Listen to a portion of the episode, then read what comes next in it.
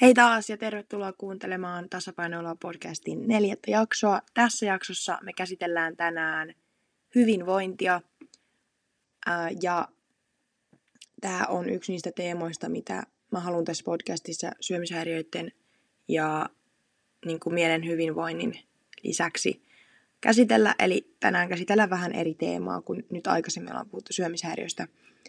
Ja mä ajattelin, että ihan aluksi, ennen kuin mennään näihin mun listoihin, jotka mä oon tehnyt siis sellaista asioista, jotka tällä hetkellä kuvaa mun hyvinvointia, ja sitten sellainen lista, jonka mä haluaisin kuvaavan tavallaan, että sellaisia asioita, joita mä haluaisin ottaa mun hyvinvoinnin edistämiseen mukaan. Ja ennen kuin mennään näihin listoihin, niin mä haluan, jos sulla on semmoinen mahdollisuus, niin ota paperi ja kynä ja tee omat listat siitä mukaan, kun mä luettelen näitä omia asioita näihin, koska oikeasti oman hyvinvoinnin pohtiminen ei koskaan ole turhaa. Ja ihan aluksi, jos sulla ei vielä ole sitä paperia ja kynää, niin mä kysyn sulta muutaman kysymyksen. Ja sä voit laittaa otsikoiksi ne sun listoille. Eli mitä, mistä koostuu sun hyvinvointi tällä hetkellä? Ja sitten toinen kysymys, mitä haluaisit lisätä, muuttaa tai vähentää sun hyvinvointiin liittyen? Ja nyt mennään näihin mun listoihin. Eli mistä mun hyvinvointi koostuu tällä hetkellä? Hyvin iso osa sitä on ravitseva ruokavalio. Eli syön tasaisesti, syön ravitsevaa ruokaa, syön sellaista ruokaa, josta mulle tulee hyvä olo, hyvä mieli ja musta tuntuu, että mä jaksan. Eli tasapainoisesti ruokaa ja välipaloja. Ja ei kuitenkaan sitten suljeta pois sellaisia ruokia, joita mä ehkä olen ennen pitänyt huonoina, vaan se niin kuin moderation englannista, eli kohtuus on se avain ja tasapaino siinä ruokavaliossa. Ja herkut kuuluu totta kai asiaan. Mun lempiherkut, esimerkiksi karkit, viikonloppuisin kuuluu asiaan. Eikä siitä tarvi ottaa mitään paineita tai stressiä. Sitten nykyään mä oon oppinut arvostamaan enemmän sellaista hetkessä elämistä. Ja pieniä arjen asioita, jotka tuo mulle iloa. Esimerkiksi aamupuuro, hyvä ilma, hymyilevät ihmiset. Kaikki tämmöisiä pieniä arjen asioita, jotka jotenkin yhdessä muodostaa tosi sellaisen ihanan ja rauhallisen kokonaisuuden. Ja sitten mun päivään tai hyvinvointiin kuuluu myös oleellisesti se, että mä pyrin juomaan tosi paljon vettä päivässä. Eli mä juon noin kolme neljä litraa. Ja tämä nyt ei ole sellainen, että sun tarvisi juoda, mutta mä oon itselle löytänyt sen toimivaksi. Ja se kyllä todellakin tulee tarpeen, varsinkin on huomannut, että ihossa se näkyy tosi paljon. Se, että juo enemmän ja sitten varsinkin kun treenaa, niin nestetasapaino on tosi tärkeä. Sitten ystävät ja perhe. Totta kai tällä hetkellä käyn siis lukiossa ja sieltä on saanut ihania uusia ystäviä ja niiden kanssa ajan viettäminen on yksi parhaista asioista, mitä on tullut mun arkeen enemmän lisää. Sen lisäksi perheen kanssa on ihana just näitä arkisia juttuja, vaikka syödä aamupalaa yhdessä tai käydä lenkillä tai jotain tällaista. Ihan semmoisia pieniä juttuja, mitkä sitten on tosi merkityksellisiä. Ja sitten äsken vähän sanoinkin tuosta treenaamisesta. Eli tosiaan mä käyn salilla nykyään ja sitten teen semmoisia pienempiä juoksulenkkejä. Ja ne on todellakin pieniä, koska jossain vaiheessa mulla oli tapana tehdä niistä ihan yli suuria, yli pitkiä niistä lenkeistä. Ja nykyään mä teen sitten sellaisia lenkkejä, joista mä nautin ja jotka on vielä mukavia mulle juosta. Ja kyllä siinäkin huomaa jo parannusta, vaikka tekin semmoisia pienempiä lenkkejä. Eli urheilu kuuluu mun arkeen kanssa vahvasti. Sitten kun ollaan puhuttu ruoasta ja liikkumisesta ja siitä ympäristöstä, niin sit mä haluan lisätä, että mulle on aina ollut tosi tärkeää toteuttaa itseäni jollain tavalla. Sen ei tarvitse olla sellaista, mikä näkyy kellekään muulle, vaan sellainen olo mulle pitää itselle tulla, että tästä jää tavallaan mulle joku semmoinen. Tai mä niinku tunnen, että nyt mä toteutan itseäni ja nyt mä teen sitä, mitä mä rakastan tehdä. Ja mulle nykyään sellaisia on esimerkiksi lukeminen. Tykkään tosi paljon lukea. Siinä en ehkä toteuta niin paljon itseäni, mutta sillä kirjavalinnoilla toteutan kyllä. Ja sitten mä ostin sellaisen Inspis-kirjan, Miisan, Miisaksen tekemän Inspis-kirjan, ja sitä on ollut ihan superkiva täytellä. Ja mä olin vähän yllättynyt siitä, kun yleensä mulla jää tommoset just itse täytettävät kirjat helposti silleen, että ne jää jonnekin tonne nurkkaan ja sit mä en jaksa täyttää niitä. Mutta to- tohon jotenkin uppoutuu todella hyvin niin kuin pitkäksi aikaa kirjoittelee niitä asioita, koska musta on jotenkin ihana pohtia tulevaisuutta ja ää, sitä, kuka mä oon ja miten mä oon tullut tähän. Ja toi Miisas- Miisaksen kirja just vastaa tai niin kuin pyrkii just tällaisiin hyvinvointiin liittyviin asioihin. Niin on ihan ref- ihana reflektoida vähän ajatuksia paperille. Ää, ja sen lisäksi mä kirjoitan päiväkirjaa, mm, mutta mä en kirjoita sitä joka päivä, vaan mä oon päättänyt, että aina kun mulle tulee semmoinen olo, että nyt mä voisin kirjoittaa, niin silloin mä kirjoitan. Ja mä oon huomannut, että se toimii mulla paljon paremmin kuin se, että mä pakottaisin itteni, niin kuin, että okei, joka päivä pitää kirjoittaa tänne joku juttu. Niin mulla toimii tosi hyvin se, että mulle tulee oikeasti sellainen fiilis, että hei, nyt mä kirjoitan tästä jutusta. Ja se toimii näin. Mulla itsellä toimii tosi hyvin. Sitten seuraava asia, eli musiikki. Mun hyvinvointiin kuuluu myös se, että mä kuuntelen paljon musiikkia, välillä podcasteja ja varsinkin treenatessa, mutta sit voi vaikka mennä ihan kävelylle ja, tai maata sängyssä ja kuunnella musiikkia. Se on semmoinen rentoutumisen keino mulle. Ja sitten sellaisen haluaisin vielä nostaa, että jos sä haluat mennä vaikka kävelylle, niin joskus kannattaa kokeilla myös sitä, että ei kuuntele mitään. Että tavallaan lähtee, no, lähtee ilman kuulokkeita ja menee vähän niin kuin omien ajatusten kanssa kävelylle. Ja mä tunnen itsessäni ainakin joskus, että joskus tulee semmoinen fiilis, että ei, nyt mä en halua kuunnella yhtään mitään, ja silloin mä teen vaikka treenin tai kävelyn ihan ilman kuulokkeita. Ja silloin tavallaan omien ajatusten kanssa. Ja se voi joskus tuntua pelottavalta, mutta joskus tulee vaan semmoinen olo, että nyt on parempi olla niiden omien ajatusten kanssa ja selvitellä niitä. Sitten sellainen asia, mikä kuuluu myös mun hyvinvointiin, on se, että mä luen tosi paljon sellaisten ihmisten postauksia äm, ja seuraan niiden esimerkiksi Instastoreja, jotka inspiroi mua. Yleensä nämä on tällaisia hyvinvointiyrittäjiä tai hyvinvointi, no tällaisia, jotka treenaa, jotka pyrkii arjessaan tällaiseen hyvinvointiin ja ää, terveyteen. Ja sitten ehkä tällaisia fitness-tilejä, mutta sitten sellaisia, jotka ei niinku, tavallaan sitä ruokaa ylikorosta, koska mä en aio sellaista niinku, ruokamallia keneltäkään katsoa. Eli mä haluan niinku, tavallaan sitä sellaista terveellistä arkea, pienistä asioista nauttimista, just tällaisia ihmisiä tykkään seurata. Ja sitten sellaisia, joilla on sellaisia oivalluksia tästä hyvinvoinnista, niin niitä on ihana lukea. Ja olen huomannut, että suurin osa niistä on ulkomaalaisia, joita seuraan, mutta on myös suomalaisiakin, joita tykkään seurata. Sitten tästä sanoin jo vähän aikaisemmin, mutta mä rakastan haaveilua. Sen ei tarvitse olla mitään realistista, mutta ää, nykyään mä tykkään myös tosi paljon haaveilla ihan sellaisia asioita, mitkä ehkä lähitulevaisuudessa on tulossa, mutta ei vielä kuitenkaan. Ja mä näen tämän sellaisena keinona niin kuin rentoutua. Ja hyvinvointiin kuuluu todellakin se, että pidät lepoa vaikka salilta tai rentoudut, annat mielen niin kuin levätä. Ja mulle tämä unelmointi on sellainen keino, millä mun mieli lepää.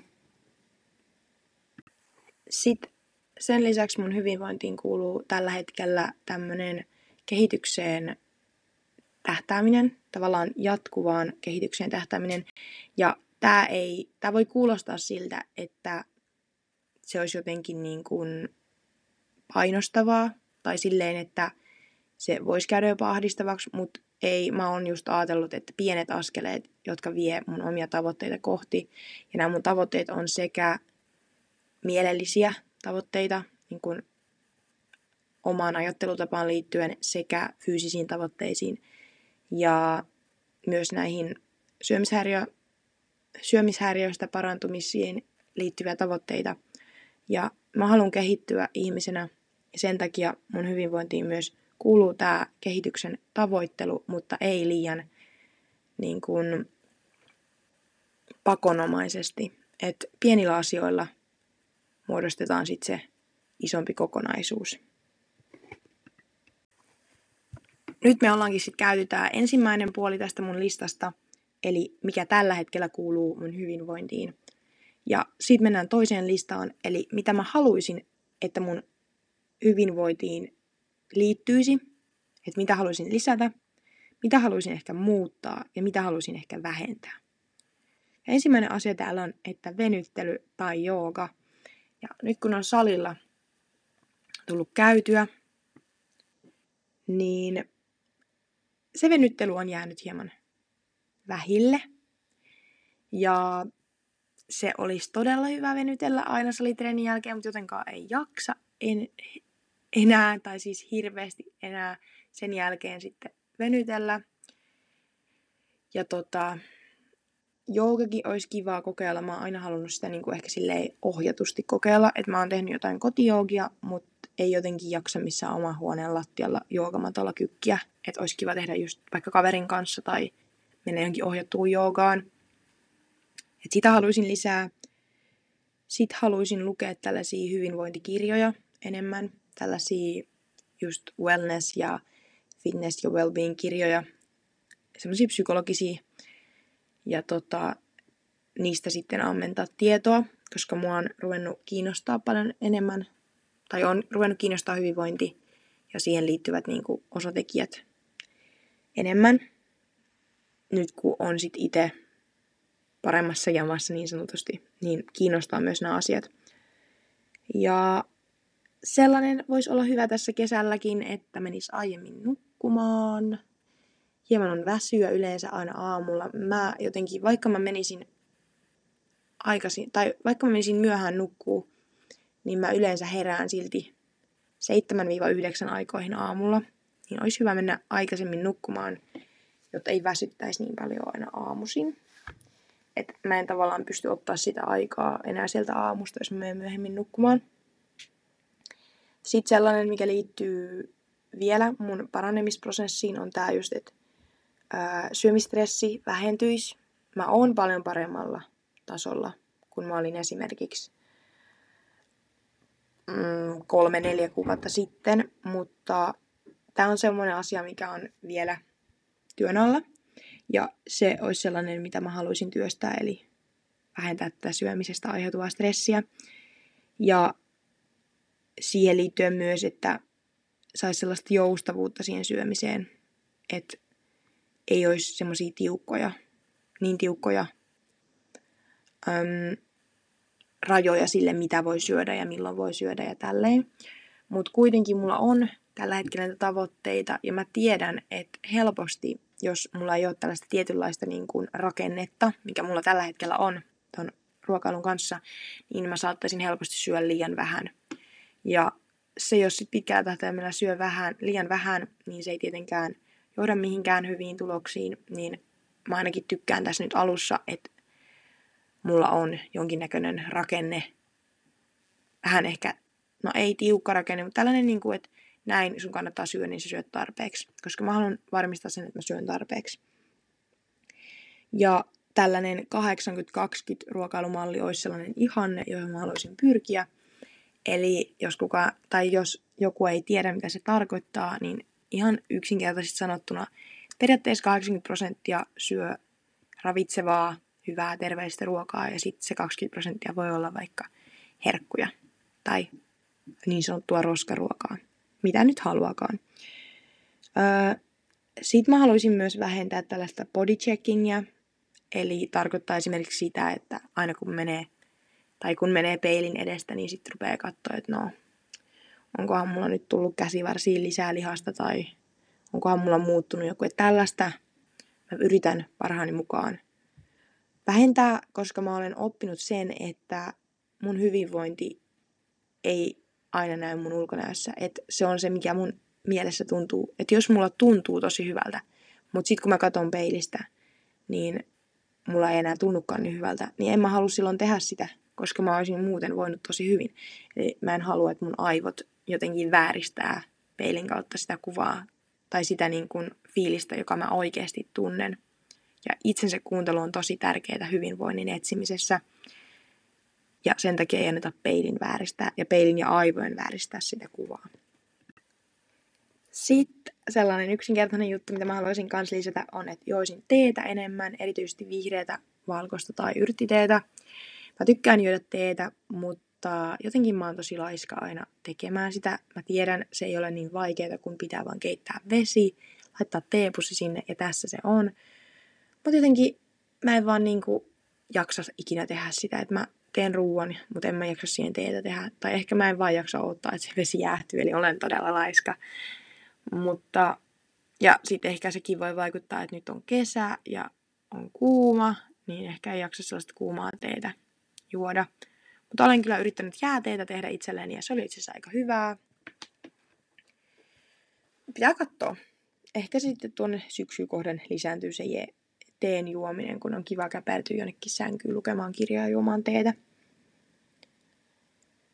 Sitten ää, mä haluaisin lisätä myös sellaista asiaa kuin positiiviset ajatukset. Eli mulla on ollut tosi pitkään tapana ajatella todella pessimistisesti. Eli tavallaan näkee ne huonoimmat puolet.